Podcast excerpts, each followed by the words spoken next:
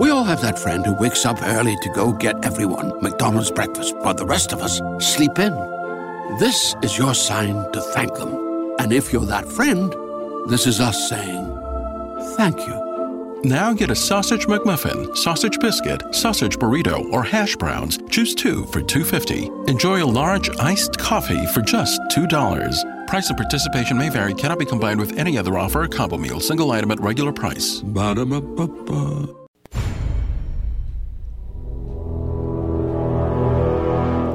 The X Zone radio and TV show is largely an opinion talk show. All opinions, comments, or statements of fact expressed by Rob McConnell's guests are strictly their own and are not to be construed as those of the X Zone radio and TV show or in any manner endorsed by Rob McConnell, Relmar McConnell Media Company, Talkstar Radio Network, its affiliated stations, or employees.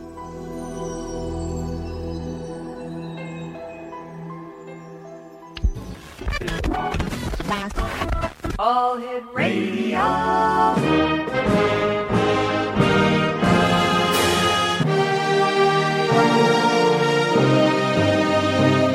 Welcome to the X Zone, a place where fact is fiction and fiction is reality.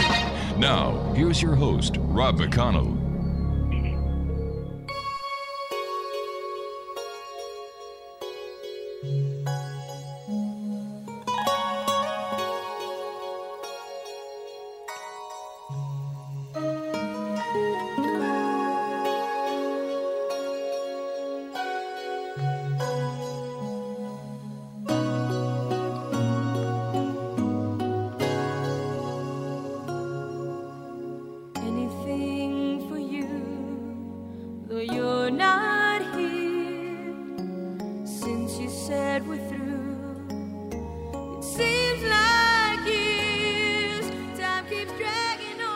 Back, everyone. This is the Zone. My name is Rob McConnell. And, uh, you know, I was talking to my guest this hour uh, about this damn cold that seems to be going along. And uh, I'll tell you something. It's it's rather annoying. And, you know, people talk about government conspiracies and this, that, and the other. Why doesn't somebody look into the conspiracy of the of the big pharmaceuticals or the cough drop manufacturers about this darn cold that you just can't shake. Mind you, I found the best solution is gargling with Jack Daniels and just take a swig of it afterwards. It makes you feel better. I don't know if it works, but what the heck. Frank Joseph is my special guest this hour. And uh, Frank Joseph has published more books about lost civilizations of Atlantis than any other writer in history. They have been translated into 15 foreign languages around the world. He was the editor in chief of Ancient American magazine for 14 years from its inception in 1993 and is currently a feature writer for the Barnes Review and Atlantis Rising. His series of four internet broadcasts interviews with Shirley MacLaine were uh, among dozens of similar appearances uh, featuring Frank Joseph in the U.S. and Japan, where he was inducted into. No, I, I, I Frank, how do you pronounce that? Kyushu's Kyushu. Kyushu's Savant Society, a member of Chicago's Underwater Archaeological Society and the Oriental Institute of the University of Chicago. He is a veteran scuba diver with hundreds of surface uh, subsurface dives from the Aegean Sea and uh, Canary Islands to the Bahamas and Polynesia. He lives today with his wife Laura and Norwegian forest cat Sammy in the upper Mississippi River Valley of the United States. Joining me now is Frank Joseph. And Frank, welcome back to the Zone. Great having with you with us again. Thank you very much, Rob. It's a real pleasure and an honor to be back here. So, what have you been up to since you and I last uh, chatted? Well, what has most uh, concerned me, I suppose, is all of the talk about the 2012 prophecy yeah. that is looming ahead uh, in just less than about two years now, almost two years from now. And uh, I was particularly interested in that because I knew nothing about it, but I was like everybody else. I was interested, and I read a number of books about what is supposed to happen. And of course, it involves the end of the Mayan calendar. The calendar is supposed to end, and the end of the calendar is associated with some kind of a global event, supposedly.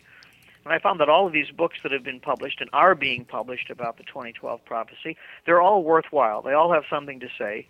Uh, they're not as contradictory as they may seem. They just offer different points of view on what might happen.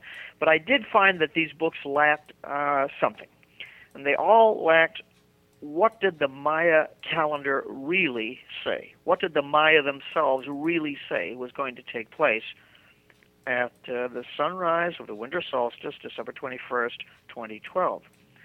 And so uh, I spent some time trying to research what the Maya, in fact, really said about that. And I recalled my first trip to Mexico back in 1986.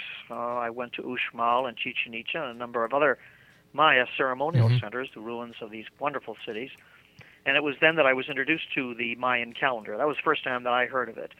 This is before it was really popularly known, mostly in the beginning of the 1990s. And based on that information, uh, I wanted to pose two questions in writing my book. It's called Atlantis in 2012.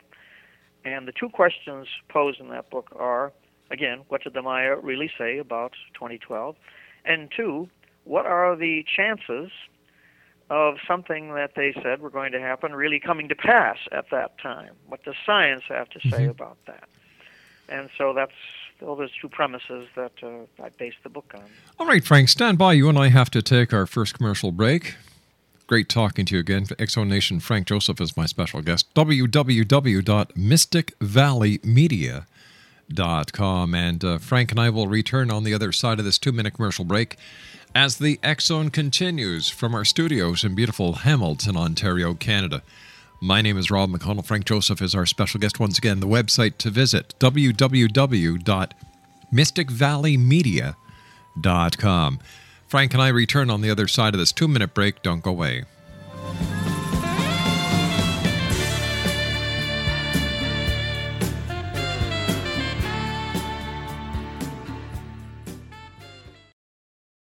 We all have that friend who wakes up early to go get everyone McDonald's breakfast while the rest of us sleep in.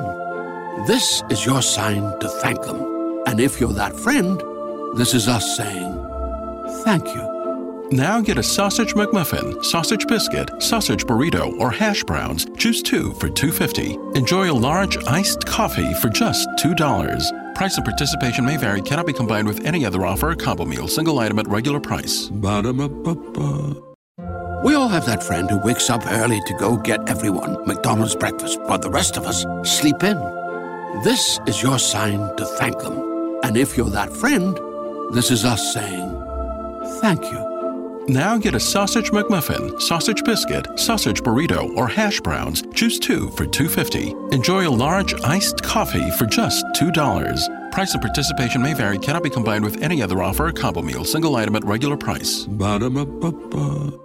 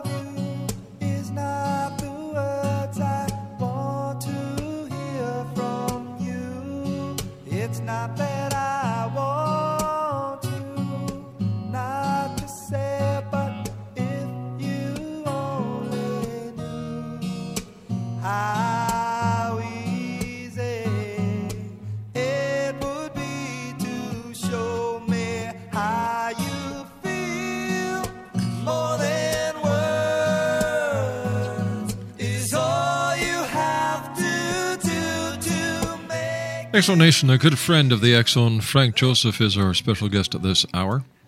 We're talking about uh, the Maya calendar and uh, the 2012 connection. And, and Frank, why is it that so many people are looking at the end of the Mayan calendar, December the 21st, 2012, as the end of the world, the apocalypse, the day that the world is just going to cease to exist? Well, there's I think there's a lot of nonsense that's been put out about that, um, and maybe not so much nonsense. Uh, one of the things I think reason why people are doing this, I can only speculate, Mhm. is that we live in uh, a period of the disintegration of established forms. Uh, our economy is uh, unraveling, and you have things like General Motors, and uh, Fannie Mae and all these other pillars of our society just crumbling. And I think people feel that uh, perhaps the basis of these uh, great institutions was faulty to begin with, morally faulty, ethically faulty, and uh, feelings of apocalypse are usually accompany uh, feelings of social guilt. I guess that's the only way I can put it. Uh, but the Maya really did say uh, some rather uh, dire things uh, for the future, I must say. Uh, one of the things I learned is that, first of all, there is no Maya calendar in the sense that we understand it. They, they did not make a calendar like something you put on your wall to tell you what days are coming up, what days have passed. They did not make a calendar. What we're talking about is an almanac, like a farmer's almanac, and that's what this is. The Maya did not invent this almanac. They inherited it. And this is according to their own sources. When I was visiting Yucatan and Uxmal and these other uh, great places down there, I learned and subsequently validated in the research that I did that the Maya regarded their entire civilization as inherited, that it was brought to them from across the sea by a, a culture bearer they referred to as the feathered serpent, and that this concept of a uh, foreign visitor who was in possession of a very high technology it was known before the Maya to a people called the Olmec, and it was known after the Maya by the Aztecs and Zapotecs and Toltecs and so forth under different names. The Aztecs called him Quetzalcoatl, uh, the Toltecs called him Gucumatz, but it all means the same thing, the feathered serpent. And that name apparently refers to a title that he had and a kind of headgear that he wore. That's all we know pretty much for sure. And it was this figure at the very dawn of civilization in the Americas and Mexico who brought with him all of the high culture of a former civilization. And they referred to this place, the Aztecs did, as Aztlan, A Z T L A N, which means the field of reeds. A reed was used as an ink pen Mm-hmm. and it was a symbol of great uh, wisdom, you know, literacy. So if you had a whole field of reeds, it was a place, it was a, an allegory, in other words, a metaphor for a place of great uh, learning. And this Aztlan, now this is the Mesoamerican records. This is the Aztecs and the Maya said. I'm, listen, I don't make this up. That Aztlan suffered a natural catastrophe. And the feathered serpent, his family and followers, mostly what they called sorcerers, fled Aztlan, the field of reeds, before it sank into the sea. And they came onto the shores of Yucatan and bequeathed to the natives the um, high technology of astronomy, uh, social organization, medicine, and the Mayan calendar, so called calendar, this almanac. This story we find, as I say, consistently throughout Mesoamerica. Mesoamerica is an archaeological term. It refers to all those high cultures, the Maya, the Aztecs, and Right. so forth, who made up Middle America. So what we're talking about is not a Mayan calendar. What we're talking about is a Mesoamerican almanac, and that Maya claim only not to have invented this, but to have perfected it, to have tweaked it and worked on it, just as other subsequent cultures in Mesoamerica did. And that's how I'm able to figure in the Atlantis story because it sounds from the Meso, from the Mesoamerican sources, from the Maya themselves, that they inherited their culture from a very Atlantean type of uh, story. On the other side of the world, the Egyptians were very similar.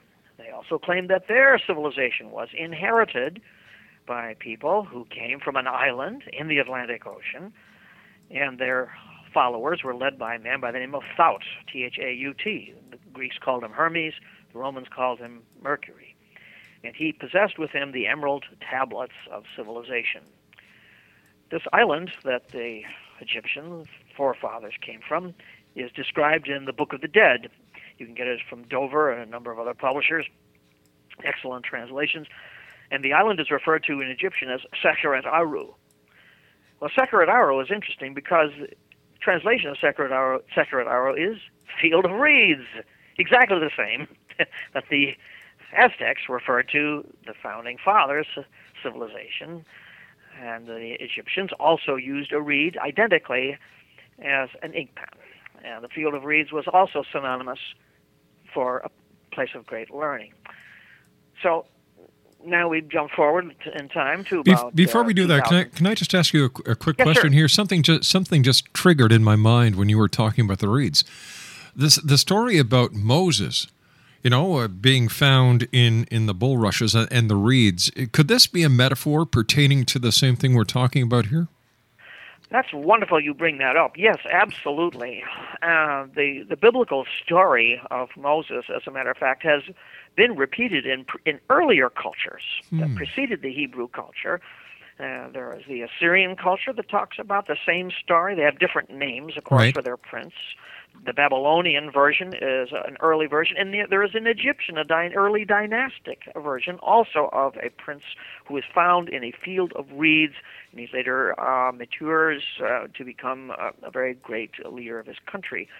Um, most people don't understand that the Old Testament, especially, is really a mosaic, a collection of these Near Eastern stories that are given a Hebrew twist. That they are they were not invented by the Hebrews. That's right. Scholars under, understand this now. This is not to detract from them in any way. It just means that they were able to preserve. Matter of fact, it's to their credit that they preserved these wonderful stories and put their own um, Spin on it. emphasis on spin on them exactly for their own purposes. We, we also notice the the same thing between Greek mythology and Christianity. Well, uh, Greek mytho- uh, not Greek mythology so much, I wouldn't say, but Greek spirituality. The Greeks had a number of uh, mystery schools, and some of those mystery schools, like some, some of the ones that Plato talked about, also uh, foreshadow Christianity in some regards. Christianity was also a mosaic idea that took bits and pieces of previous uh, religious concepts, like Attis, for example. Uh, the Greek Attis is very much like Jesus, who dies on a cross and ascends into heaven and so forth. And um, it's just the general, I think, swing of mankind that these ideas mature. They're not; these my ideas are never developed in a complete vacuum. They're always influenced by precursors in some way or another. And the story of Moses is most definitely that. Well, Yeah. Moses also has these tablets that he brings. That's down, right, yeah. It has the power of the of, of the gods of God of Yahweh, and uh, to transform the world. Well, it's exactly the same, much older story of Thaut, who arrives in Egypt with these emerald tablets that have all the sacred writing on them. It's it's an amazing story. And matter of fact, it's the same story again in uh, Mesoamerica. Uh, the Toltec version was uh, they called him Votan. That's a really interesting name, isn't it? Sure is. Votan was a great flood survivor, and he supposedly had not tablets, but he had uh, hides, animal hides, on which were inscribed all this great wisdom, and later hidden in a cave somewhere. Interesting, interesting uh, material to be sure. There's, I think that all these myths are recollections by pre-literate peoples of very important things that happened to them and uh, it's preserved as the only way they could, since they did not have writing. They preserved them in uh, stories and myths. That's why they endure over thousands of years. They enshrine not facts, but truths, and that's why they endure. So, and anyway, uh, Yeah. as far as the Maya are concerned, the Maya, though, they developed this calendar that they had received, and the theme of my book is, and I hope to have shown a lot of uh, information to this idea that Atlantis was a real place, achieved uh, very high levels of culture, and it suffered a natural catastrophe. Some of its survivors arrived uh, in the Valley of Mexico, on the shores of Mexico first, and they helped to, they did in fact spark Mesoamerican civilization, and they invented this calendar or almanac, which the Maya subsequently uh, developed and used in their own society. And um, the story of this almanac is based on four natural catastrophes, they said, four global catastrophes. And the most recent of these catastrophes they referred to as Tayasal, or the Great Flood, which brought uh, Quetzalcoatl. Hmm. And that uh, 5,123 years after this flood, the Maya calendar was to end. The great cycles of nature were to end.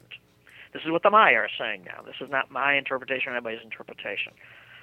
And that it's amazing that they did pick this date of December 21st, 2012, uh, the, our equivalent of 2012.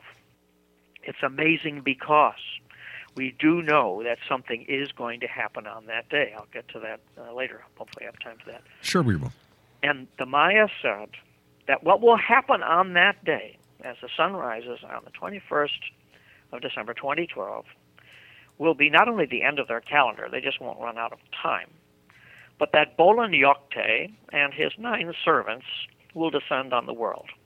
We know that's what they say because a, written inscription, so far the only known written inscription of what the Maya said would happen, has been found on the Mexican border in Chiapas at a very small Mayan shrine. And this inscription, which is mutilated, don't have it completely, but it does said that, does say that, was found, I guess, about 10 or 15 years ago. Well, who is Bolon Yokte and what are his nine servants? What's that? Why don't well, we talk? Why don't we talk about that on the other side Oh, of the okay. news, Frank? Please stand by, buddy. Always great uh, having Frank Joseph with us. Very interesting uh, gentleman, good friend of the Zone. His website, mysticvalleymedia.com. And uh, Frank and I will be back on the other side of this news break. Don't go away.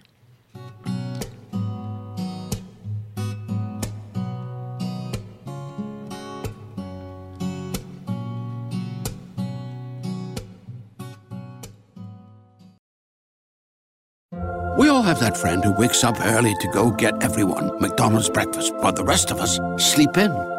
This is your sign to thank them. And if you're that friend, this is us saying thank you. Now get a sausage McMuffin, sausage biscuit, sausage burrito, or hash browns. Choose two for $2.50. Enjoy a large iced coffee for just $2. Price and participation may vary, cannot be combined with any other offer or combo meal, single item at regular price. Ba-da-ba-ba-ba. Hi, this is Ken Elliott. When I'm floating around the universe, I always try to tune in to Rob McConnell. Hi ho there, Trinity Frog on Sesame Street. When I want to find out what's going on with UFOs or ghosts, I listen to the X Zone with Rob McConnell. This is Les Corrigan from Target Internet Development. You're listening to Rob McConnell on the X Zone Radio Show. This is John Hogue, prophecy scholar, and you're listening to Rob McConnell in the X Zone. Welcome to the X Zone, a place where fact is fiction and fiction is reality. Now, here's your host, Rob McConnell.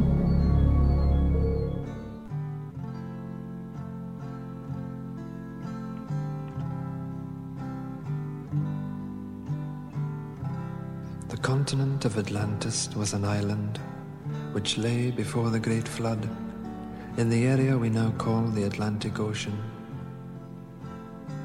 So great an area of land that from her western shores those beautiful sailors journeyed to the south and the North Americas with ease in their ships with painted sails. To the east, Africa was her neighbor, across a short strait of sea miles. The great Egyptian age is but a remnant of the Atlantean culture. The antediluvian kings colonized the world. All the gods who play in the mythological dramas, in all legends from all lands, were from fair Atlantis.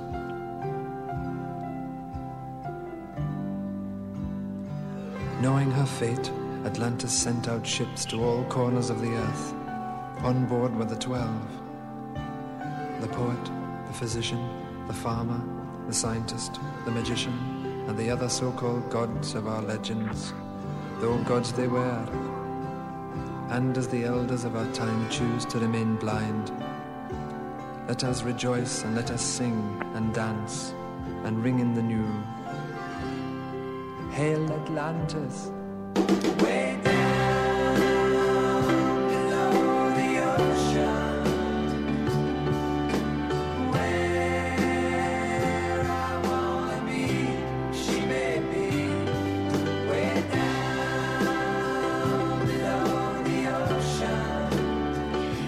Frank Joseph is our special guest Exo Nation, www.mysticvalleymedia.com. And uh, Frank, always great having you with us. Thank you very much for joining us tonight here on the Zone.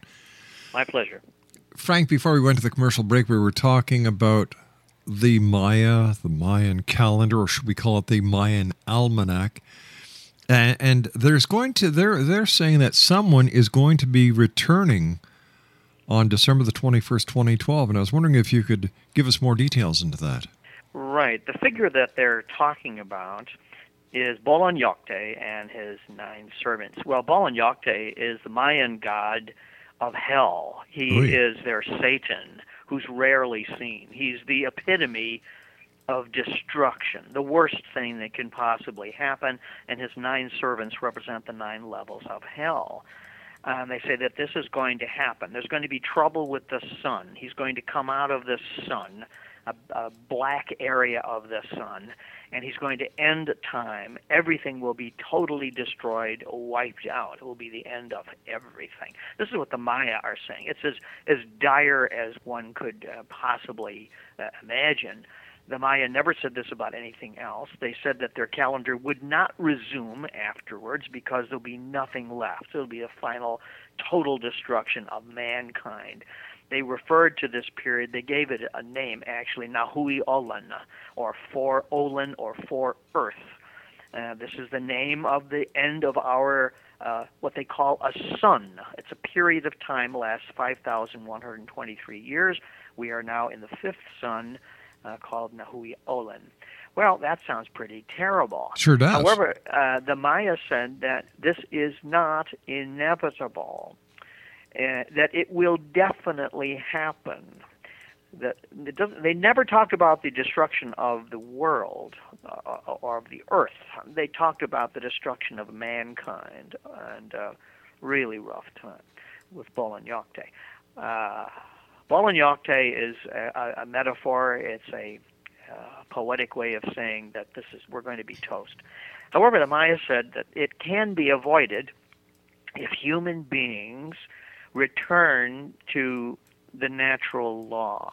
They said that these periods of destruction that the earth goes through are caused by human beings when they uh, get out of sync with the law of God, and that the law of God or the will of God is expressed in natural law. And when human beings stray from natural law, the natural law snaps back and brings human beings to the brink of extinction.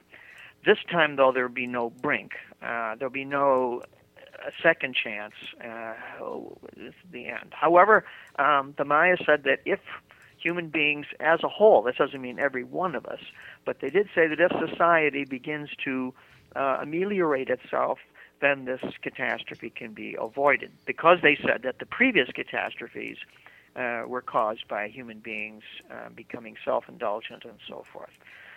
So that's what the Maya really said. That's not uh, some take on it. It sounds pretty bad. They said, number one, there'd be trouble with the sun, and that Bolon is a kind of solar demon.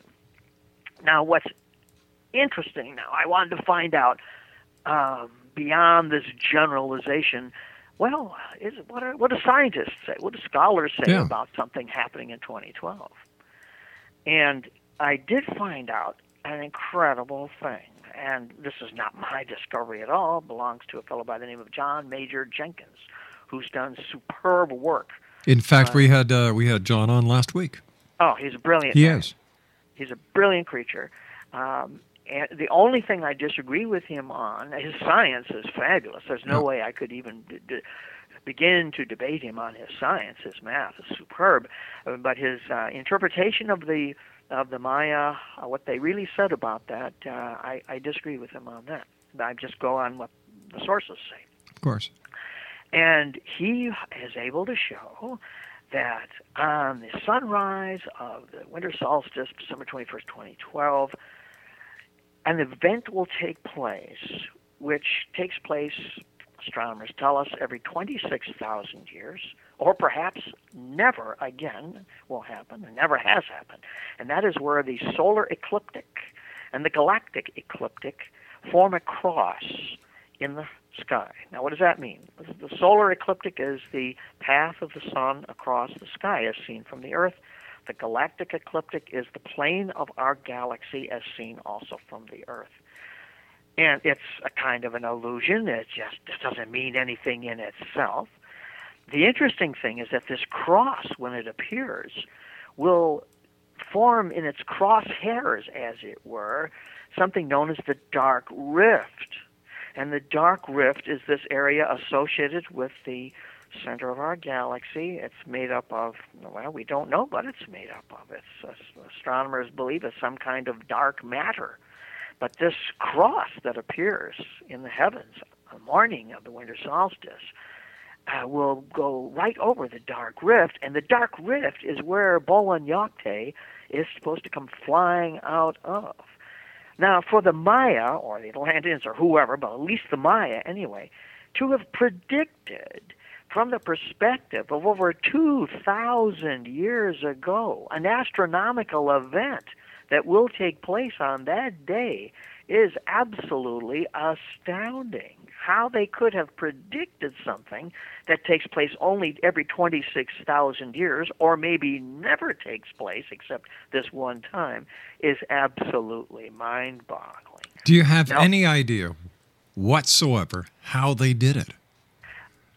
it there is only it is only open to the wildest speculation. There is no way they could have observed the heavens over the course of 26,000 years to have determined mm-hmm. this. The only way I can suggest, I might be completely wrong, is that they were remote viewers who were able to extend their consciousness not only over space but over time. And they applied remote viewing. For remote viewing, for our listeners who are not familiar with this term, remote viewing is the ability to, through meditation and through guided meditation, to transform your consciousness so much that you can go beyond space and time, that you can see things as it were in the mind's eye, which physically you could not see. Now, this is not New Age uh, craziness. Uh, the U.S. government has spent literally millions of dollars on remote viewing. There was a Stargate project which began, I believe, in the 1970s, if I'm not wrong, that extended all the way up into the end of the 20th century and supposedly is still going on. And of course, Russell Targ, who's been on the show, was was part of that project, and you know he he was one of the one Founders. of the founders of of remote viewing. G- Quick question for you. Once again, you've triggered something. The cross in the sky on December the 21st, 2012, is there a connection between that cross and the symbolism of the crucifix in Christianity? Well, it's interesting, isn't it, that uh, It sure is. Christ Christ died, you know, in order for, to fulfill his mission and to transform the world. As well as to fulfill the prophecy.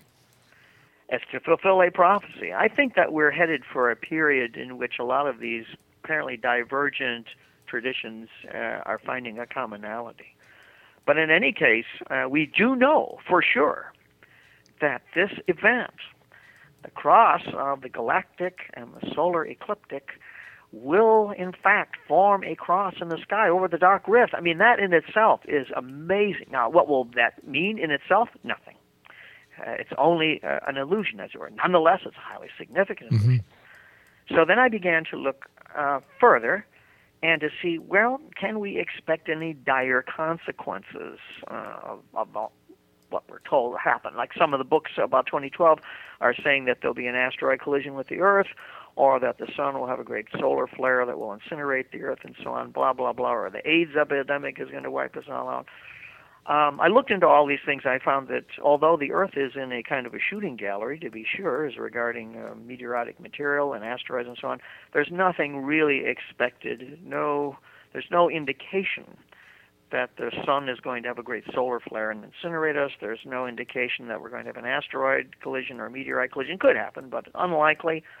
Uh, the AIDS epidemic, uh, who can say, but uh, it's got a long way to go before it wipes us all out after 2012.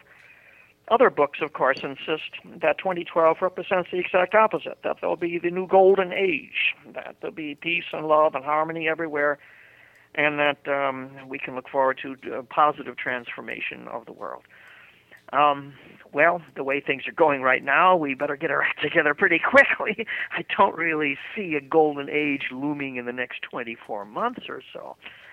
Um, and besides, the Maya did not speak about a golden age at all. The exact opposite, the worst possible dark age, uh, leaving only the possibility that if humans did get themselves together in time, they could avoid it. That's what the Maya said.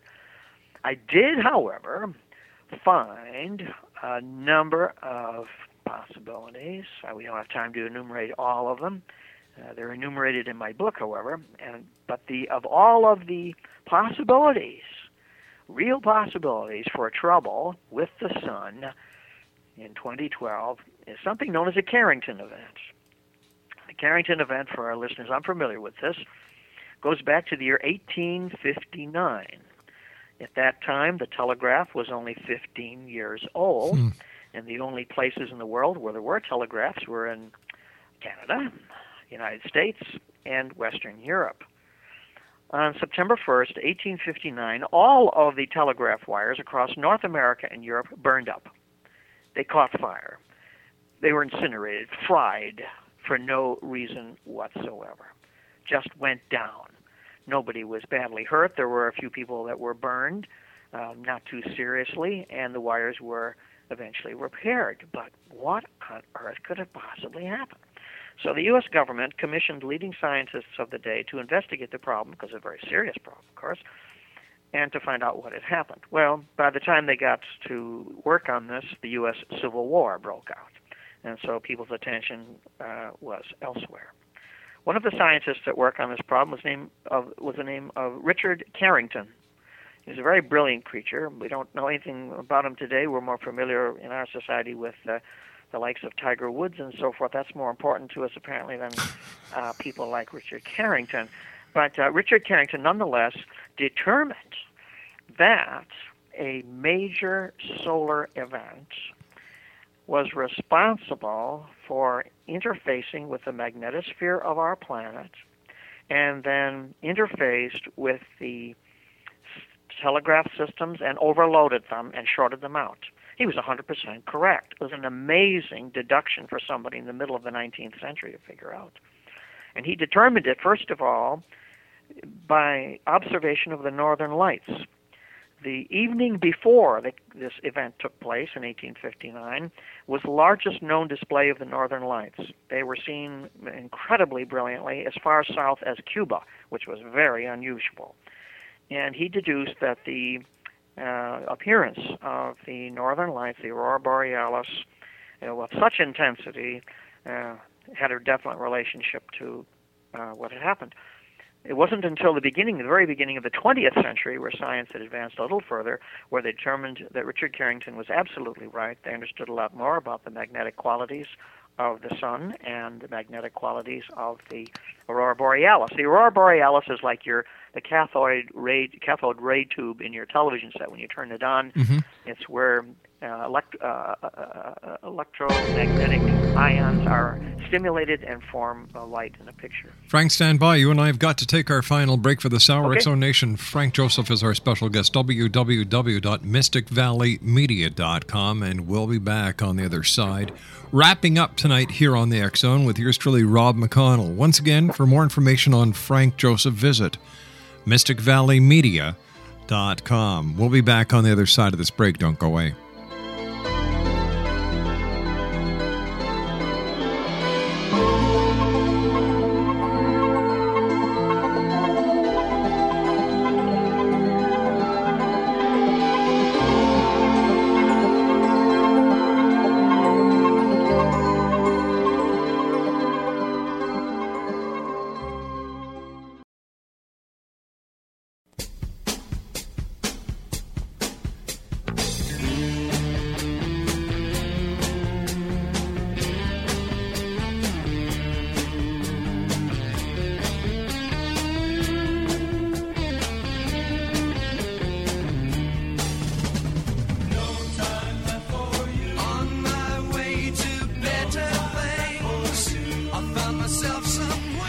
Exonation, our special guest this hour is uh, Frank Joseph. His website is www.mysticvalleymedia.com. The name of his new book is Atlantis and 2012. Uh, time's going by very fast, Frank. As always, great having you with us. Uh, how would we like? How would you like to conclude this uh, this hour? Well, just by saying that a, a Carrington event, uh, which Mhm. is this tremendous amount of magnetic material, electromagnetic material that's shot out by the sun, could happen again on the winter solstice of 2012 because Uh, we are expecting major solar activity, astronomers tell us, throughout 2012. It's conceivable that uh, a Carrington event would take place. Our society is built entirely on electricity now. It would short out our entire electrical grid, and that could conceivably short out our civilization as well. It would not harm the Earth, but it would certainly topple Western civilization. And that's the basic thesis behind the book: is that a Carrington event is uh, possible for 2012. It is inevitable that a Carrington event will happen again in the future, and it might. If it does happen on 2012, then the Maya uh, apparently were proved right after all. All right, let me let me play the devil's advocate here. What happens if nothing happens December 21st, 2012 and life continues as it does today? Uh, two things uh, I interpret that as one, that humanity has been, as a whole, able to pull itself together somehow, according to what the Maya would say. Mhm. That's what the Maya would say. If nothing happens at all, that means that humanity, its better parts, are beginning to triumph. There's beginning uh, an awakenment going on. This doesn't mean all of us or even most of us, but this is a general trend in that direction. Or, I believe, quite honestly, personally, that 2012 marks a delineation of some kind. I do believe that we are going to see some kind of change or fundamental shift that's going to take place after that time. I don't believe it's possible. Well, it is it is possible, but unlikely that something will happen on that particular day. It might, but I think that in the future we're going to look back on 2012 as a kind of delineation, as a mark in the sand of some kind. If the Maya are right, the question is going to be how did they know? How do we answer that? That is the amazing thing. Um, I only postulate that they were able to they reached a very high level of remote viewing, which we are now only able to begin to understand, and that I think that they were able to uh, project their consciousness beyond space and time. It's conceivable. I don't know that for a fact, but I think that they were capable of such a thing because we are now capable of it. As I said, Frank, it's always great having you on the show. Um, congratulations on another great book, and I look forward to the next time. Please, let's make it a lot sooner than it has been in the past when you rejoin me here in the Zone. Absolutely, Rob. We'll definitely uh, we'll definitely do it again a lot sooner. It'll be a lot of fun. It Frank- always is. Frank, take care of yourself, my good friend, and uh, once again, congratulations and keep up the great work. Thank you very much, Rob, and you too. You keep up the great work. Thanks, Great partner. work on the radio. Thank you. Exonation Frank Joseph has been my guest this hour. He's the author of Atlantis and 2012. His website is www.mysticvalleymedia.com. That's www.mysticvalleymedia.com. Well, that's it for tonight, everyone. I'd like to take this opportunity of thanking you, the members of the Exo Nation, for allowing us to be part of your day or night, no matter where you are in this great big world of ours. Uh, and and you know what? It's that time of the year, so if you can dig into your pockets and help the people at your local shelter, your food bank, your neighbors, please do. Whether, you know, people need clothing, people need food. If we could only take this Christmas spirit and carry it on throughout the year, what a great world this would be. And I believe in us, Exo Nation. So until tomorrow night, always remember to keep your eyes to the sky and your heart to the light. Good night now.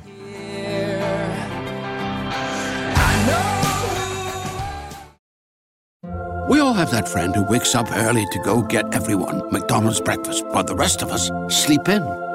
This is your sign to thank them. And if you're that friend, this is us saying thank you. Now get a sausage McMuffin, sausage biscuit, sausage burrito, or hash browns. Choose two for $2.50. Enjoy a large iced coffee for just $2. Price and participation may vary, cannot be combined with any other offer or combo meal. Single item at regular price. Ba-da-ba-ba-ba.